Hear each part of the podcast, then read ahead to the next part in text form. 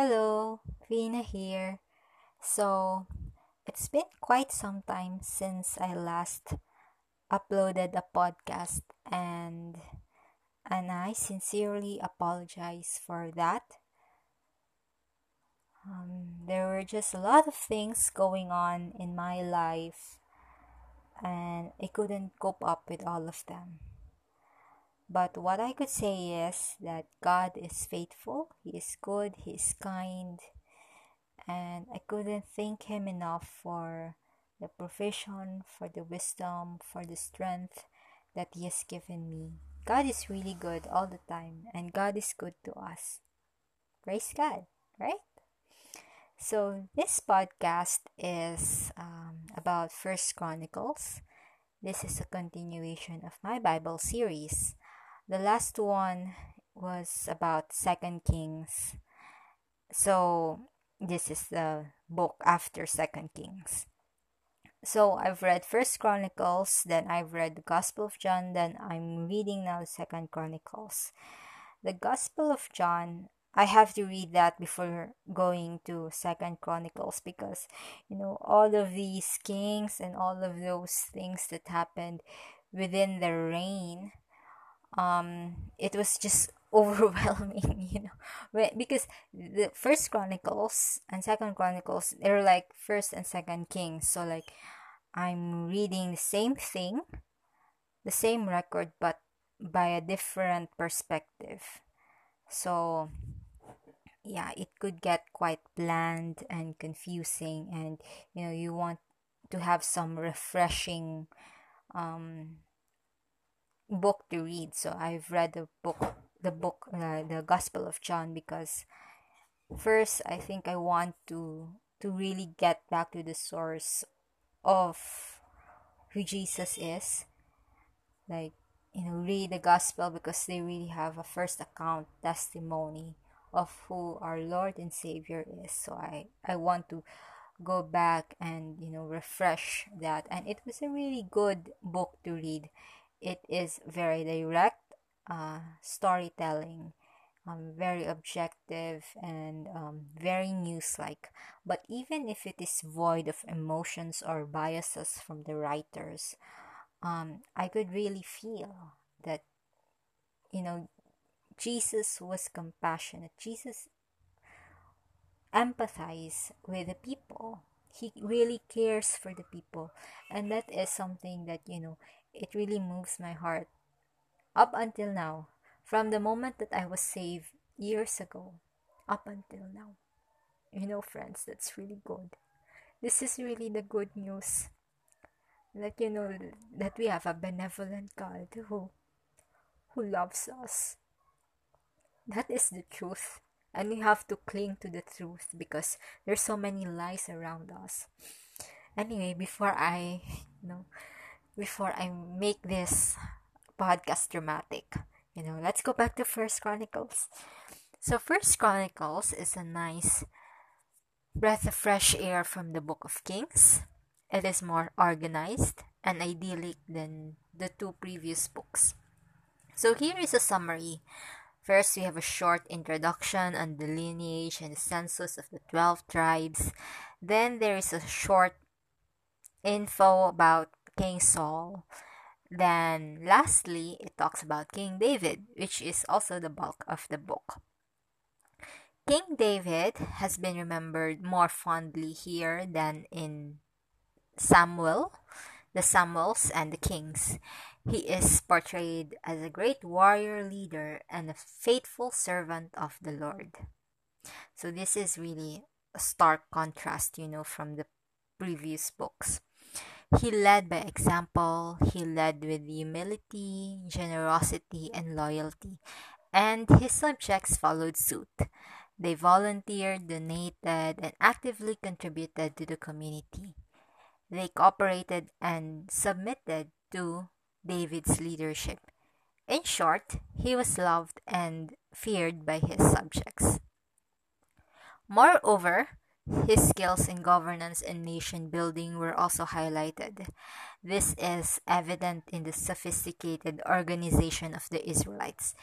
you're gonna if when you read the first chronicles you're gonna know there are different roles and there were designations different jobs and tasks that were um, delegated and it was really good you know we can see here oh david is a really good leader he knows how to direct people in addition this book's not this book not only mentions his many victories against savage enemies, but also thoroughly discusses the mighty men who are reflections of King David's warrior character. The mighty men are strong, faithful, and brave, just like David. And despite bringing back the ark to Jerusalem, David was not content. He also had a deep desire in his heart to build a magnificent temple for the Lord. He wanted to glorify and thank him for the overwhelming blessing and favor. Hmm. Yes, so that's that's a story. I think it's also mentioned in some the Samuels and the Kings, but it's I think it's more uh, discussed here in a lighter in a lighter note. But you know, God did not allow him to because his hands were already blooded by the wars he waged. He is not allowed to build a temple. Yet, um, David planned for it. He designed and prepared the temple's foundation on which his son Solomon can build on. And for me, that is very remarkable. Aside from David's fervent desire to glorify God, I think he also wants to be a good father by concerning himself with the welfare of his young son. He wanted to decrease the work and the pressure Solomon would have to face in building the temple. And this is really um, a very stark contrast to the disastrous family life he had in the previous book because in the previous book we can see that you know david mourned for his son absalom you know his sons were murdered and and there was a lot of things that happened you know it's not good for a family life of a righteous man you know how could a man like that have experienced those right like his own son wanted to kill him so by that, you know, I remember the Samuels and the First Kings. We could I could really recall the saying that history depends on the writer's perspective. And here in First Chronicles, the writer has been really kind to King David. The writer placed back the king with all the words majesty and nobility in King David they didn't mention the affair with Bathsheba, which was the cause of, you know, David's family woes and the other bad things that happened in his life. Like for example, when um during the the end part, you know, he he wanted to revenge. He asked Solomon to revenge for him, but it was not stated here. His only sin in this book was that he counted his men which showed his confidence on man and not on God.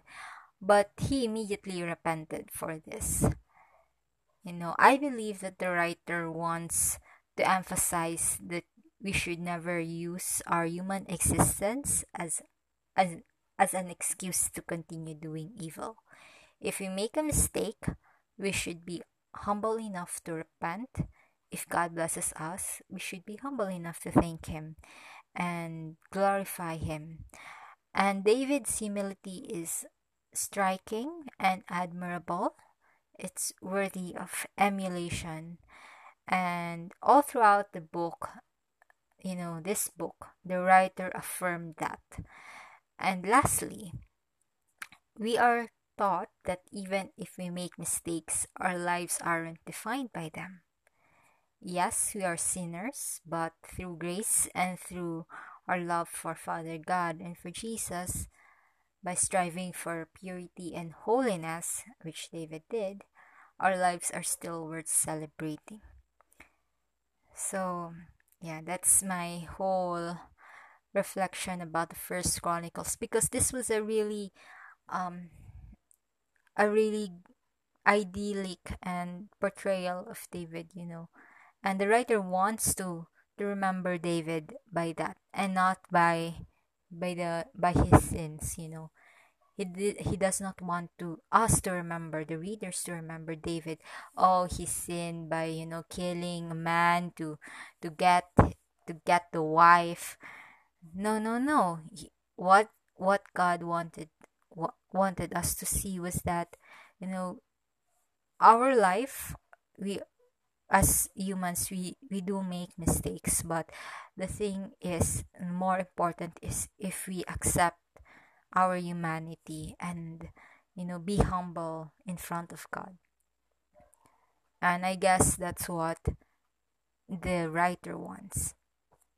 So anyway that's what i think about it and and i'm very grateful i've read this book you know because when i've read samuels the samuel the two samuels and the two kings you know it's like oh my heart is really is really heavy because oh even the greatest king king david had fallen short. But here comes you know um someone who wants to remember david in a in a better way and as a faithful servant of god. And i think we should always remember that that our mistakes do not define us. So that's it.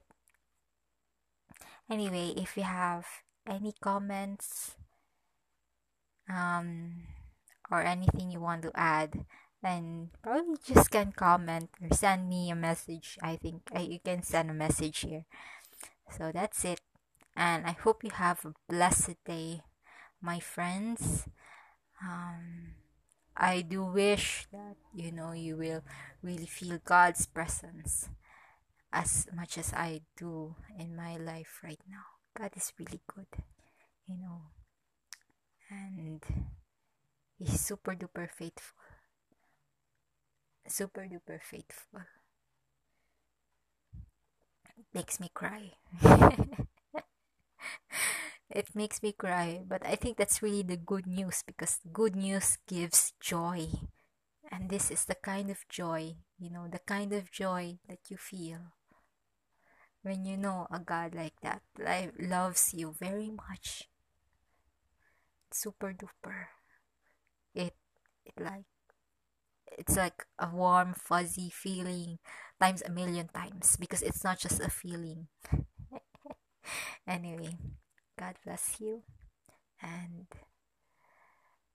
may God protect you and your loved ones, give you strength, wisdom, provide for your finances and for everything that you need.